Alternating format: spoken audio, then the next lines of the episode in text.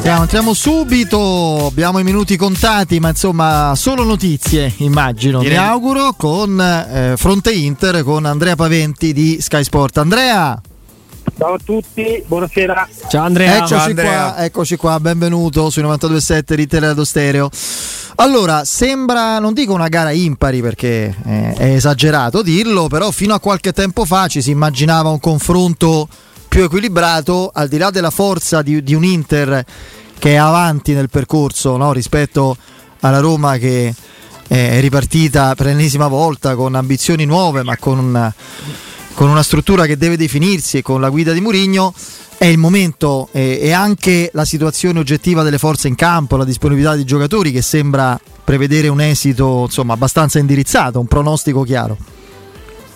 Sì, poi nel calcio bisogna fare i conti con, eh, con, i 95 minuti della partita perché a volte le gare che sembrano eh. da questo punto di vista pendere dalla parte di una squadra che sta bene, che è campione d'Italia, che viene da tanti risultati positivi continui, ehm, da un ritrovato equilibrio difensivo nonostante qualche assenza importante, vedi De Frey, vedi poi gli stop di Darmian e Ranocchia, insomma ormai è un ingranaggio collaudato in cui Inzaghi ha messo dentro le sue idee, la sua filosofia e l'empatia che ha creato fino all'inizio con questo gruppo. Ecco, detto tutto questo, è il momento dell'Inter, poi c'è il campo e la Roma, nonostante alcune assenze molto pesanti, è, inutile dirlo, eh, potrà giocare davanti al proprio pubblico una partita di temperamento, d'orgoglio, cercando di sfruttare le qualità tecniche che ha, però è chiaro che sulla carta parte, parte favorita l'Inter, ma forse lo sarebbe stato anche a parità di forze e di organico, quindi con tutti i giocatori a disposizione da una parte e dall'altra però il campo qualche volta racconta anche qualcosa di diverso, quindi io credo che insomma, vedendo il lavoro di Inzaghi di questi giorni non ci sarà alcuna forma di sottovalutazione nell'impegno di domani, anzi è una partita che deve dare nuova spinta, l'Inter sta accorciando decisamente la classifica degli è davanti, quindi questi sono tre punti importantissimi come lo sono ovviamente per la Roma. Beh, eh, insomma, Inzaghi conosce molto bene la Roma, lo stadio, l'atmosfera, quindi non sa- sarà assolutamente preparato. Ma invece ti volevo chiedere di, di Mourinho, Andrea, perché è chiaro che dell'Inter eh, del triplete non, non v'è più traccia nei giocatori, nella dirigenza e credo che sarà forse più per lui no? una partita speciale che per l'Inter, cioè questo condizionamento nel ritrovare Murigno credo sia più nella testa dei tifosi, no? Sì, penso di sì, cioè, penso che il tifoso dell'Inter sarà ovviamente sempre grato a, a Giuseppe Mourinho per quello che è stato, quello che ha rappresentato e quello che ha contribuito a far vincere a questa squadra e a questa società, ma è un Inter che da, da quel decennio lì, eh, insomma ormai sono passati eh, 11 anni, è cambiata molto, sono cambiate dopo Moratti due proprietà, sono cambiati i giocatori, sono cambiati anche gli obiettivi, adesso l'Inter sta risalendo in un percorso di crescita, insomma ha combinato una finale d'Europa League e la vittoria dello scudetto che è tanto come, come step, e, ehm, mh, però è lontana da quella squadra lì che eh, in due anni ha dominato in Europa e ha vinto anche il mondiale per club, oltre ad aver vinto in Italia Coppa Italia e campionato nell'anno del triplete.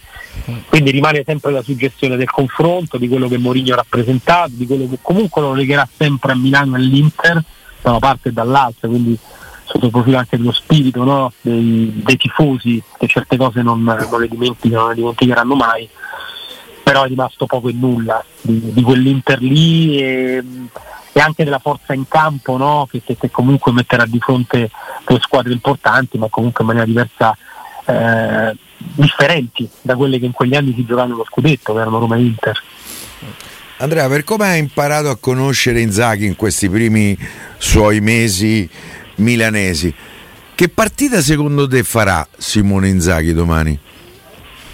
La stessa partita che ha fatto con tutte le avversarie che ha incontrato. Eh, L'Inter fa gioco, costruisce mh, mm, una miniera di occasioni da gol, con lo Spezia che abbia tirato 30 volte in porta. È una squadra che, che, fa giocare bene i suoi attaccanti, che non aspetta l'avversario, che, che, cerca di far suo il gioco. Quindi io questo mi aspetto, mi aspetto un Inter dominante domani, che prenda il baricentro della partita e che cerchi di schiacciare la Roma con la forza dei suoi, dei suoi giocatori, delle sue idee, della tranquillità che in questo momento evidentemente ha la squadra che affronta in maniera molto sicura ma anche molto tranquilla perché, perché sta bene, si sente bene, i giocatori sanno di star bene, quindi non mi aspetto un, un cambiamento di atteggiamento da questo punto di vista. Cioè, L'Inter ha fatto gioco quando ha affrontato il Milan, la Juventus, l'Atalanta, il Napoli. Eh, qualche volta ha vinto, qualche volta non c'è riuscita, ma sicuramente fossero stati dei match di pugilato forse ne avrebbe vinti tutti. Appunto. No, sai perché ti faccio questa domanda? Perché insomma, per come avevo conosciuto qui a Roma Simone Inzaghi, mi sembrava tra l'altro in maniera anche piuttosto intelligente, visto i risultati che ha ottenuto ai noi con la Lazio, eh, un allenatore molto di ripartenza che aspettava e ripartiva. La Lazio era devastante quando eh, eh, ripartiva e il fatto che lui si sia adeguato diciamo a questo salto di qualità, cioè arriva sulla panchina dei campioni d'Italia, quindi di una squadra che in qualche misura si deve mettere la, nella metà campo avversaria, mi fa pensare che insomma lui da questo punto di vista abbia fatto anche lui un salto di qualità. No, no, ma indubbiamente eh, penso stia sfruttando al massimo anche le caratteristiche che dei giocatori che ha a disposizione, cioè i giocatori dell'Inter, la maggior parte di quelli che compongono il centrocampo giocano meglio quando ragionano in verticale. Barella quando, quando prende lo spazio, attacca la profondità, alza la testa e mette quei palloni, è un giocatore pericolosissimo. Peresic di questo periodo è uno dei migliori esterni al mondo in questo periodo, eh? sì, sì.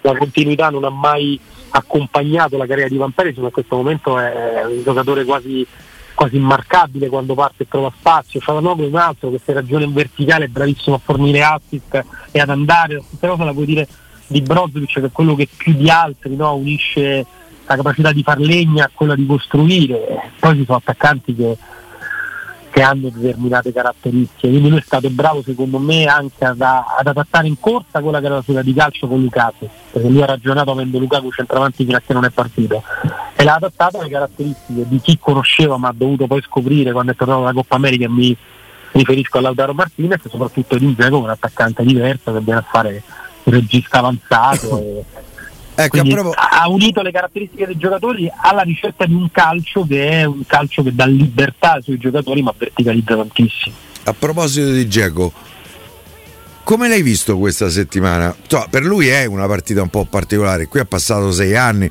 è il terzo cannoniere di sempre della Roma, tra l'altro credo che non sarà accolto con rose e fiori.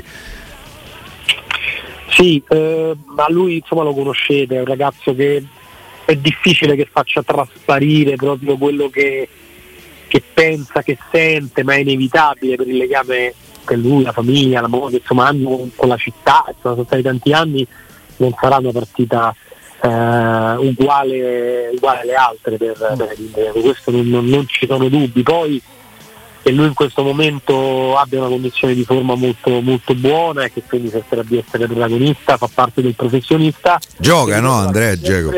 Trasparire poco, sì sì, io penso che il doppio attacco sarà Geco Lautaro. Mm. Sì. Non prevedi, prevedi incertezze, ballottaggi sulla formazione o puoi darcela con assoluta certezza?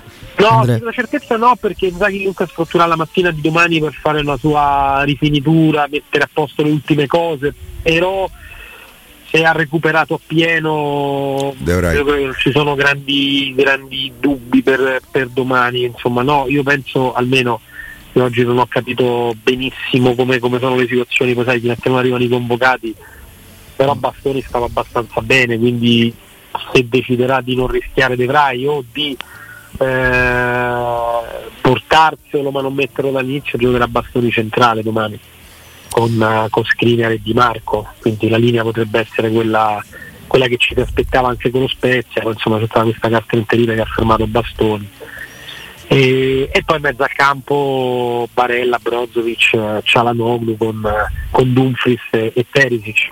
Rilancia Dumfries quindi? Eh beh, in qualche modo... Se Di Marco gioca basso, se, no, ma poi se lì non decide a destra di mettere D'Ambrosio, non credo, perché gli serve un po' anche come gioco difensivo, Dumfries ha bisogno di giocare spesso. Poi l'Inter qualche assenza ce l'ha, eh, il discorso è che non sono paragonabili a quelle della Roma, perché qualche defezione fastidiosa ce l'ha pure Inzaghi, soprattutto dietro. La Roma ce ne ha di importanti in ogni reparto, è quella la differenza. Sì, e non ha l'organico dell'Inter.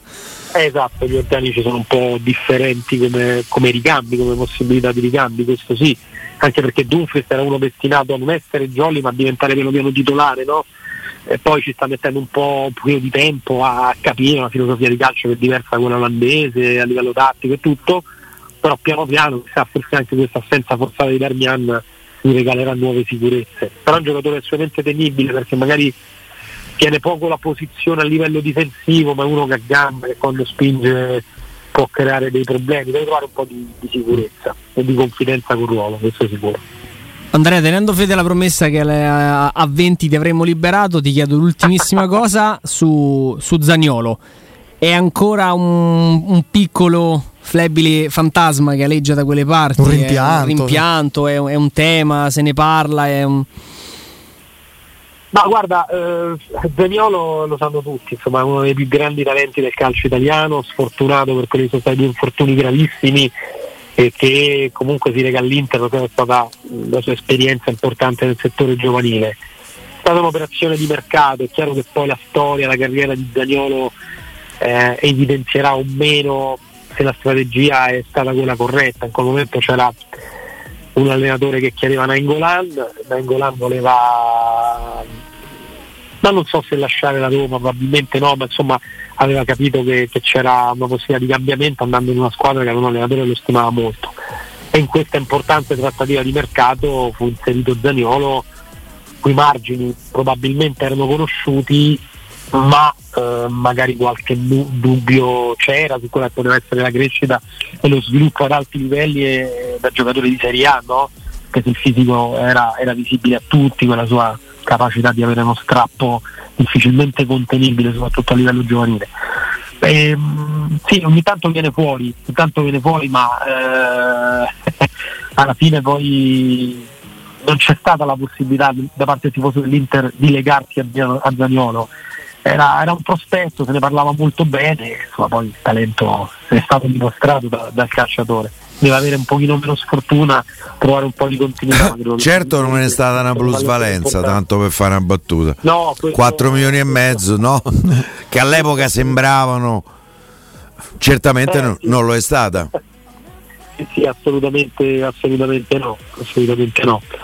Però sai, sono quelle operazioni di mercato dove cerchi in qualche modo di venire incontro alle esigenze di un allenatore e poi magari col senno di poi puoi anche riempire anche se, se poi ripeto l'Inter in quegli anni ha fatto altre operazioni importanti. Ha perso un giovane di grandissimo prospetto ne ha presi altri per Lautaro Martinez che hanno un margine di crescita a livello dei grandi top players e continuano così quindi poi sai, le operazioni le, le, devi incastrare tra esigenze, intuizioni e qualche volta anche degli errori perché fanno parte del gioco e lì poi c'era Spalletti che voleva Nangolan. Eh, sì. eh. Non, eh, no, è, quello, è quello, eh. non è stato un grande affare, però eh, non, era vero, non, era più il vero Nangolan.